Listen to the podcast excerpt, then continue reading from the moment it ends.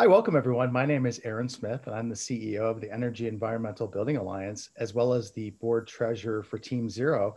And we're really excited to have our first case study of a remodeled zero energy ready home. We'll, we'll talk about it. And but I want to introduce our two speakers today. We have Maureen Mahle, and Maureen is the managing director of sustainable housing at Steven Winters Associates uh, out of New England. And then Stephen Clocky. Stephen is the senior sustainability consultant also at Steven Winters Associates. And we came across Maureen and Stephen's project as part of the inventory for zero energy homes. I think it's so great to pick both of your brains and hear about your journey and your stories and lessons learned. Sure, yeah. We actually got started on the project in February of 2019 was when we got possession of the house. We'd been living across the street for um, since 2012, and I've been looking at this house and saying that's going to be my next house for the entire time that we were doing a renovation across the street. Um, but it wasn't for sale, so this was just you know a pipe dream, and uh, it all kind of came together. Very, it felt very you know organic, and it was it was kind of great. Um, and um, it never went to market. It was in um, pretty severe state of disrepair. Didn't you call the house the fiscal cliff? the last house we called the fiscal cliff. we don't have a name for this one. We don't have, yeah. As you purchased that property, how did you think of, you know, how did you set your goals for what you wanted to achieve? Because your last home was actually really energy efficient as well. Can you talk about, you know, maybe the lessons learned there and then how you approach this uh, new home purchase and, and looking at re- remodeling it? It was livable. You're not tempted to tear everything out, but in this case, it wasn't. And so that made the decision to you know do a full gut rehab a lot easier because you know there really wasn't a whole lot to keep. We kept the foundation, the structure, um, the stairs, the floors, some of the interior doors. Some of the interior doors. In the last house, it was an oil fired boiler. When we moved in, we tore that out first thing and put in natural gas, but kept the radiators um, and the hydronic heat and added some radiant floors in a couple of locations. This time we also had put in for example a fireplace insert and a chimney liner. And this time we had sort of changed our thinking about um, having on-site combustion. And so going in the main thing we knew we wanted to do was electrify. I think that that's a really powerful statement that you just said and that many people listening to this are thinking about how do i electrify or how do i decarbonize my home what other goals did you have for the home uh, beyond decarbonization? I think indoor air quality. Mm-hmm. Definitely. And we had done, you know, a fairly good job of that, I think, on the last home. But some of the things were just non-issues because we we gutted basically from the exterior in that house and went down to the sheathing and insulated and did a um, a cold pour of foam in the walls without removing the interior plaster and trim and so on. Yeah. Here, since we were adding so much more material, there were a lot more choices to make and things to think about in terms of trying to get better air quality.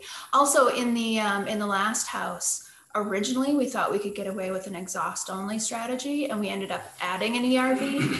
this house we knew from the start we wanted the ERV.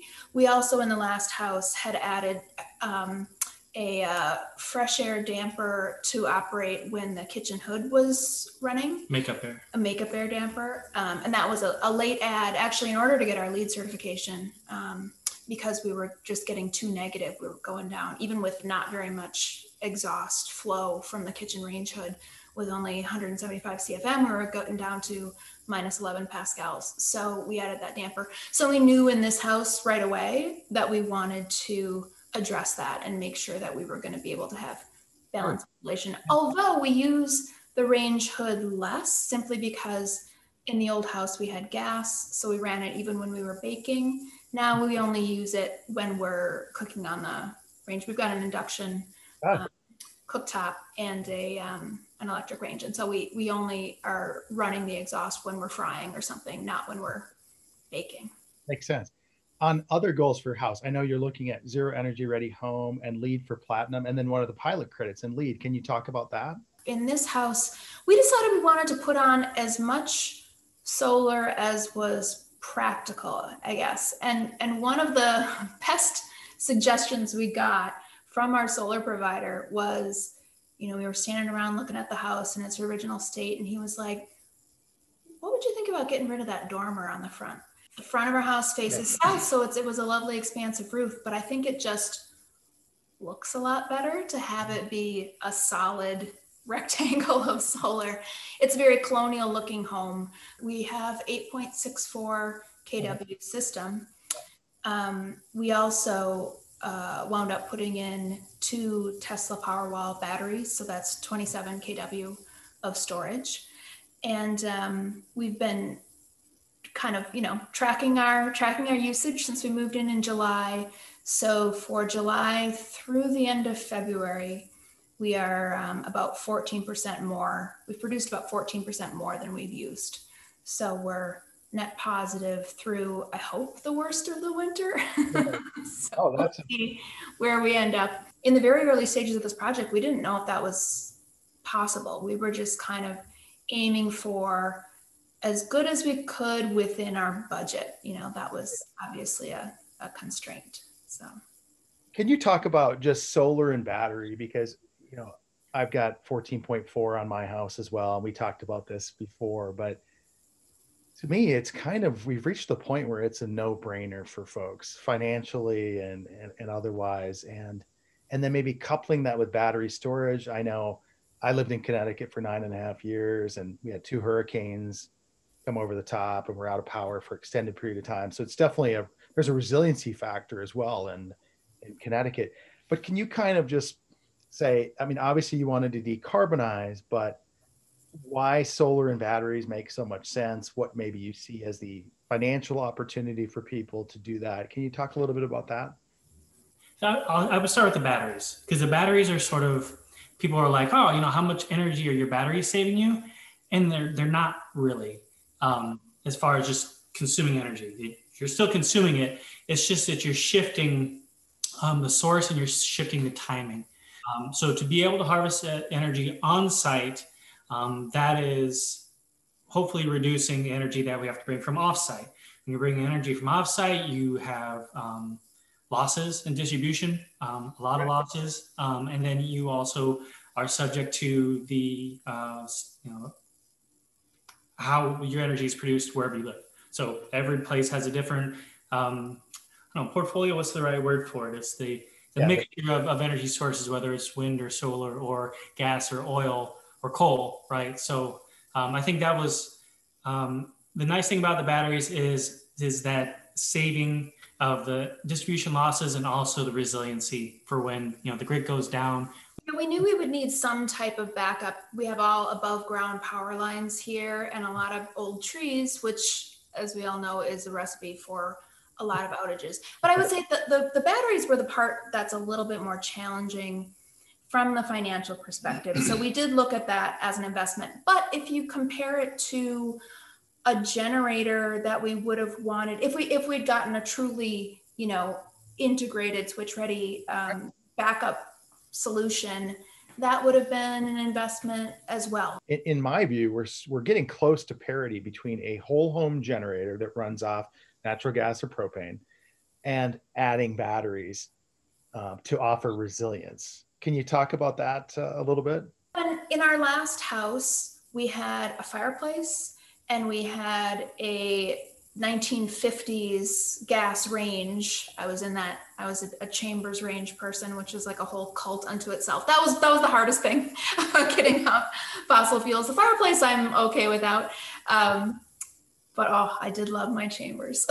yeah. But so moving to electrification, you do consider, you know, what is this going to be? What is this going to be like? But I think you're absolutely right with the change in costs, with the available incentives and taking advantage of tax credits and all the rest of it.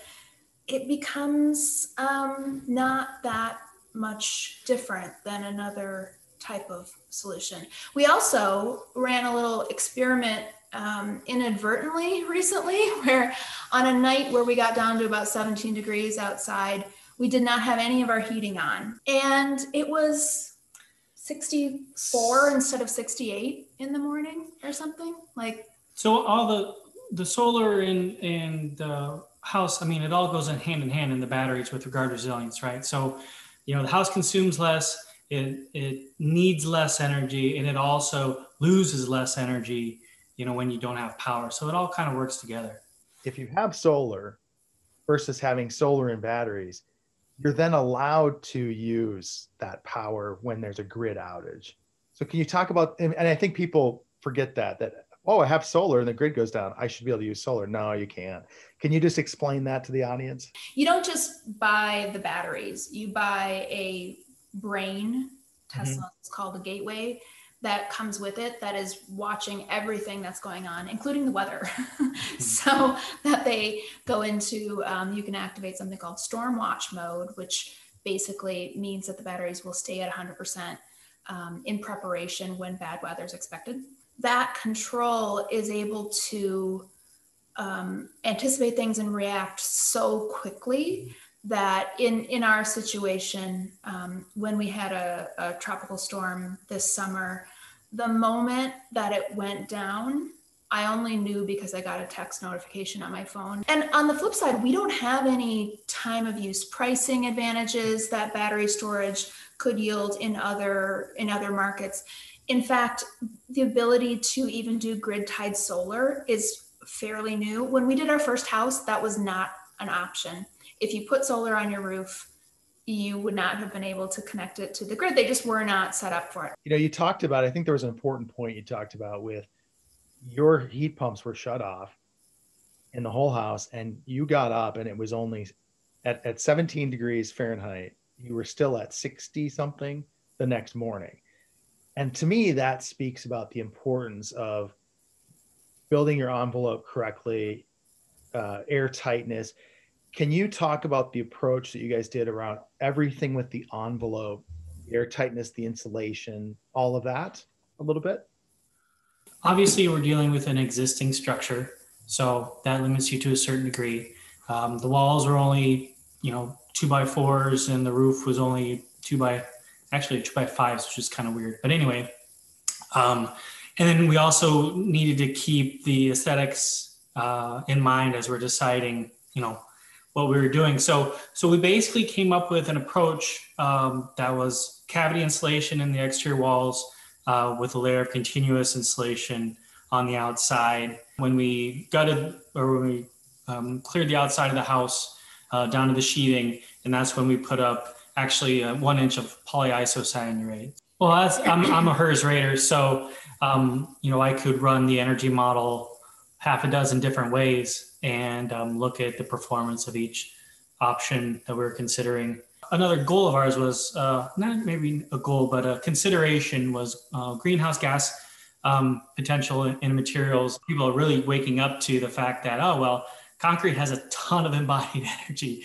Yeah. Um, or like cement board siding. I mean, we really went back and forth. We wanted to do cedar uh, because the embodied energy and, and, and greenhouse gases and and but we just couldn't justify it with regard to maintenance and durability and cost and aesthetics to be honest. And some of it too i, I found with a single family custom project you don't necessarily have access to some of the same choices that i'm actually used to on working as a consultant on bigger projects. And so that was um, you know we had explored for example triple pane windows and we could hardly get any of the passive house window installers, they are so overwhelmed with orders that hmm. dealing with a, a, custom single family home just wasn't in the cards for some of them. Steve mentioned what our, what our contractor was comfortable with. We knew who we wanted to use for the all of the exterior stuff, the same guy we used in our last project. He does great work and fits within our, our budget. And there's some materials that he just isn't gonna wanna right. work with and so that becomes a consideration. I, I, was sort of interested in a different siding product that's used a lot in the Midwest, but it's just not used out here. That has more wood fiber in it, and therefore I thought, you know, some less carbon. less, less carbon. Um, but I called around to a bunch of lumber yards. None of them carried it. They said, "Well, we can get it," and you try to find uh, convince my contractor who's squeezing us in basically as a favor to experiment with a whole new product, and it was like, no not going to happen. But one thing we tried that was new here that we looked at as a way to maybe lower our carbon a little bit was um, we wanted to get it tighter this time around than we did yeah. at, the, at the last house. And right. last house, you said you were at what for ACH? Two and I think it was about two and a half, or 2.6 ACH yeah. 50. Better than code considerably, but good, not great. yeah, good, not great. How I would how I would describe it. You know, you do your mineral wool insulation, you've got continuous insulation on the outside, you've got a weather resistive barrier on top of that. You've got your great siding. You put double pane windows in, I think, right? We did. The double pane. Now, to get it really airtight, what do you do? And then we um, decided to try AeroBarrier, which yeah. was something we've seen we've we've done on multifamily projects, yeah. but this was sort of a new thing in single family. And you, they often won't do single family, but it's a um, a fan propelled mm-hmm. waterborne glue essentially that by pressurizing an apartment or a home um, gets forced into the sort of small very tiny cracks and things and it dries they use blower doors to, to blow this stuff so there's no propellant and so it basically seals holes as it's the air is sort of moving through the, the small cracks at that point so the windows are in the um, exterior is done, but we're just gutted on the inside. Before and after on the AeroBarrier. We did. So that at that point we were about five air changes per hour at 50 pascals, and so um, and that was the point at which we were like, oh, we wished it was tighter. We had fully lined the basement with taped poly. We had spray foamed the crawl space, hmm. but we were still, you know, it just it just happens in some yeah. of those spaces. So um, they, uh, they they normally won't do this approach in in single family homes because you have to be able to get it it has to be tight enough to begin with that you actually can pressurize right in order to spray this they set up these misting nozzles and it basically sprays this um, this water based glue essentially um, into the air and so the fact that we knew we were already at 5 ach 50 was that why they did it because they knew that they would be able to go on from there.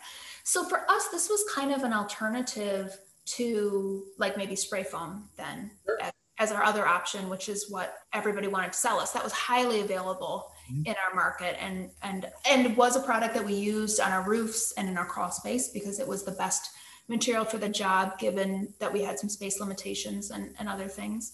Um, so, you know, this was uh, the AeroBarrier got it down to about 1.6 okay. 50, yeah. I think. When I did my blower door, it ended up being 1.75 or something like that. My job is to be, um, as a HERS rater, green rater, consultant, etc., is to be another set of eyes basically for both the design team and the construction team. You can have a consultant drop in at any point and, and bounce ideas off of them um, if you wanted to. But yeah, we recommend having someone from the design stage through final testing to actually ensure that what you aimed for in the beginning was actually achieved. I'm not an energy rater, but I would tell you that we we hear very reasonable prices to bring an expert alongside you. We would encourage anybody remodeling or building new is bring on a, a certified energy rater. Design and construction is a stressful process. Oh, you sure. have to make a lot of modifications along the way, just based on how things are available, how much things cost, things you weren't expecting. Not to mention just all the stuff that you find in a renovation, you mm-hmm. know, mm-hmm. that like Surprise. after you yeah. Demo something, we're like, oh, you know, we we found that we were four inches short on height on the back porch because the joists, which we assumed measuring them underneath, sat on top of the foundation, were actually notched. And so suddenly you're like, oh, that's a surprise. So now you know you have a reduced, you've done the energy modeling, you have a reduced load, how, walk people through that because I think that's a place where a lot of people get caught up is on the HVAC IAQ section, having it apply to decarbonization and a, a really energy efficient home. Can you talk us through that process? So it was it was funny. We knew we wanted to do heat pumps, but we actually didn't know what kind we wanted to do. I was adamant that I thought we should get rid of ducts. And maybe some of that perspective came from living without ducts in our last house, having hydronic heat, and we didn't have cooling. We basically listed the options about ductless heads, ducted, etc., and then we put in kind of whether things were high, medium, low, like a, a ranking one, two, or three for things like comfort, how green we thought it would be, whether we thought one was more efficient than mm-hmm. another, um, how it would look, whether we thought it was something other people would like when we came to resell this house, right? So we kind of put everything on the table. Cost certainly was on there cost. as well, availability. It became very clear what the answer was. And for us, it was a ducted system, which, like I said, was absolutely not where my head was. Mm-hmm. And so at that point, we looped in our colleague, um, Rob Aldrich, who's a mechanical engineer, and uh, had him help us with the design. And one of the interesting things about electrification is that you're looking at the whole package, which is heating, cooling, ventilation, and hot water.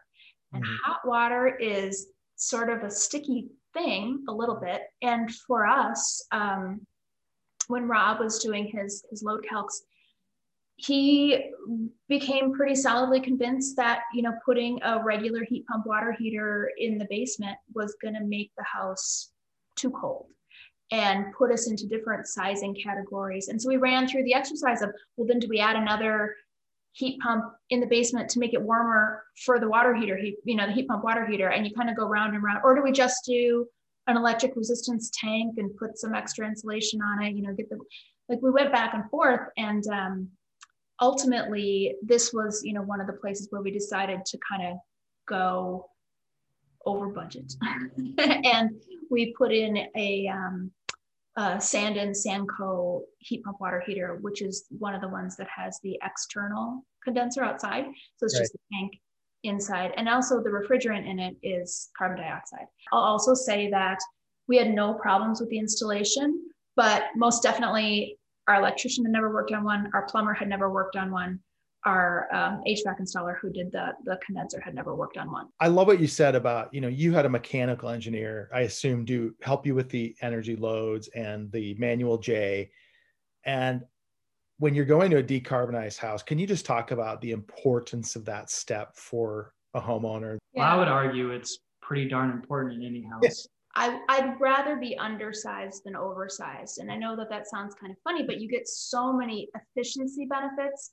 And so many dehumidification benefits, which were two of my biggest concerns. I mean, we're saying these days, as we start to get our loads down, you don't need a heating and cooling system. You need dehumidification and humidification with like a little bit of supplemental heating and cooling, right? So we're, we're shifting our perspective on that. And so I had people telling me like, oh, I think this west facing, you know, porch where you have a lot of glazing is going to get overheated. And I was like, well, what are you using as your um, summertime design temperature? Because I don't need it to be 68 degrees out there. I think it can be 82 in my west facing porch. And I know this because I've been living in a house with a south facing sun porch. Hmm. With no cooling in it. With no cooling in it. And it was fine. There are no cold spots. There are no drafty spots. Um, even in front of the windows on a cold night, you know, you don't feel um, discomfort. And so again, the efficiency um, and the comfort go hand in hand. So again, existing home didn't have a lot of great opportunities, and it's a pretty open floor plan here as well on the the main level. So um, and no closets. so um, we had limited opportunities to run ductwork. So we decided to do separate systems for the upstairs and the downstairs. So we have a, a one ton mid static Fujitsu for mm-hmm. each of those. So we've got one located in the attic that's serving the upstairs bedrooms and bathroom. And then we've got one located in the basement that's serving the, the ground floor. What type of ERV did you use? A Panasonic Panasonic really only has one whole house ERV, I think. Mm-hmm. Um, it's 100 CFM maximum, I think. Nice. Um, this is one thing we learned, which was we think is a mistake now that we're figuring it out. Now that we're always home, Maureen's office is here on the main level, my office is on the lower level. We don't have any you know, automatic mechanical ventilation on these levels. It's just local exhaust. Um, and so we're going to most likely add in a dedicated fresh air um, fan um, that'll not precondition, unfortunately, but pre-filter air to make up for um, our dryer, our range hood, and the bathroom exhaust fan, and then also just to provide, provide fresh air um, yeah. for these for these levels. That makes sense. Yeah, that was something that, you know, we, again, we undershot a little bit. Um, after we had added the ERV to the last house, it seemed to work great. But again, we were not home all the time. And right. so we hadn't exactly quite factored that, quite factored that in. So um, yeah, we're going to end up doing a little bit more ventilation, which of course will be a, a small amount additional of additional load. additional energy. Yeah. Um, so we're still in the process of you know fine tuning. We've been in here seven months, eight months, but uh, yeah, we're still still got to keep commissioning. You know, goes on for at least a full year. So they tell me. Yeah, I want to talk about kind of what I would put in fun products around the decarbonized home now, which would be uh, we didn't talk about your washer dryer. You know, I looked at the energy model and saw I suggested Maureen, oh well, we can shave off X HERS index points by going with a uh, heat pump condensing dryer. But it was we didn't even have to do the spreadsheet for this for this one. Uh, we weren't willing to deal with the implications of a heat pump clothes dryer, which is essentially that they they take longer. Um, some might argue that they don't get the clothes quite as dry and you know we're doing laundry a lot especially with the toddler marina i love what you said because all of us have that love for our gas range.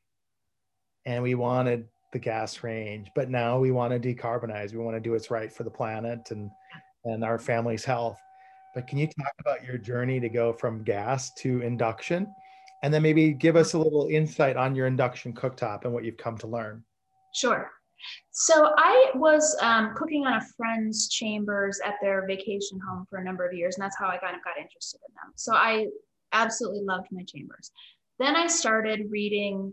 I think that um, Berkeley National Lab started publishing some of their research about the health impacts of cooking with gas around about 2013. So that would be a year after we moved into our house and put in the chambers. So I started using my exhaust fan more, but then I actually um, brought home an indoor air quality monitor from, and this was around the time that we were um, looking into adoption. And so, you know, thinking about air quality for having a baby in the house and all of that. Um, and I brought home a, an indoor air quality monitor and set it up in the kitchen, and it would lose its mind whenever I was cooking, even with the range hood on. I got freaked out about gas, basically. And that helps you be much more open minded to alternatives. Um, and I've got to say, uh, I mean, cooking on induction is it is fabulous. like I have, I have nothing bad to say. There's there's like a learning curve as with anything, right? Like figuring out where on the dial not having the visual because I was yeah, very much used to looking at the flame, right, to yeah, see where I where I wanted it, right? yeah. Um, so now having to, I, I became much more into like, you know, setting the timer and kind of like cooking by numbers a little bit more. Just to throw a plug in, but we've done an induction cooktop uh, cooking series with a professional chef. If you want to learn more, tune in and, and view that. You mentioned some of the lessons learned, some of the things you might do differently next time. You know, knowing the two of you, you'll probably do another house uh, someday. I don't know. Maybe you're done now, but yes, we always say absolutely not, never again. Yeah, you'll you'll do it. A few years, yeah, maybe. I'm the same way. I'm working on my house now, and I always said I'd never do it again. But um, give us some of those lessons learned, or maybe if if there are folks out there that want to remodel.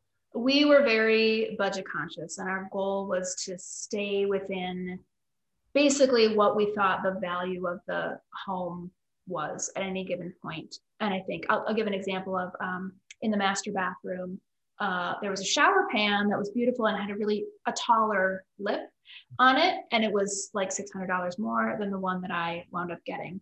And now when I get water on my wood floor, because I didn't want to put in tile because I was trying to keep my carbon down, mm-hmm. um, I think man, that would have been $600 well spent to not be like paranoid and mopping up the floor every every moment. You talked about that air quality sensor that you bought.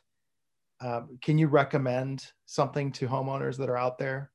You know, I wish I could, but unfortunately, I can't. That one was a Foobot. I mean, you have to take them with a, a, a grain of salt, right? Because sometimes they're using um, proxies for example, they're not might not measure everything specifically. They're using something else to stand in as a proxy for that other thing, and it might not always work out. For the ones that we can afford, they're not um, maybe the most sensitive. But even for a short time, I mean, it, it changed my behavior, right? So um, having it in my kitchen for a short time and seeing that immediate change and seeing how long it stayed red for after I'd finished cooking, I mean, was was very effective. So um, I think it's a great a great strategy to use. You know, kind of understanding that they might not be perfect. As far as the electrification goes, when I called the gas company to come and take the meter and all that stuff, they looked at me like, "I'm sorry, what? You you don't want this anymore?" And I'm like, "Yeah, this line that goes from there to there, I don't need that either." And just kill it at the street. Something that I am glad that we did intentionally was to um, to go all electric. Yeah, engaging someone or people who know what they're talking about. If you go to the directory of professionals with EEBA and Team Zero, you're going to find Steven Winters Associates. You're going to find some of the HVAC contractors, some of the builders, some of the subcontractors that are doing zero energy, zero carbon, zero health impact homes. Well, a lot of this stuff, I mean, is hard to redo. You know, we're not getting into these walls again, hopefully ever. You know, yeah. we're not reinsulating, we're not hopefully replacing these windows for a long time. Hopefully, we're not replacing anything in this house for a long time. So if you're going to do it, do it right. That's right. And I'd even apply, I think we'd be remiss if we didn't talk about repair and retrofit because I think Steve, you said it. My heating system goes down or my air conditioner goes down. The impulse is to just replace it with another cheap one but at those inflection points if if we as homeowners can be thinking about decarbonization but do the analysis and maybe move to something that's less carbon heavy carbon intensive we're all going to change things and help drive market transformation. Yeah not everybody can gut a house from top to bottom. So when you're given the opportunity to make a good decision make a good one. Yeah. Yep. great well, Maureen and Steve, I want to thank you so much for inviting us all into your home today. It's been our pleasure, and we were so excited to be able to learn from uh, both of you and your experience. And you have a beautiful home. Thank, thank you. you. Thanks for having us. Thank you.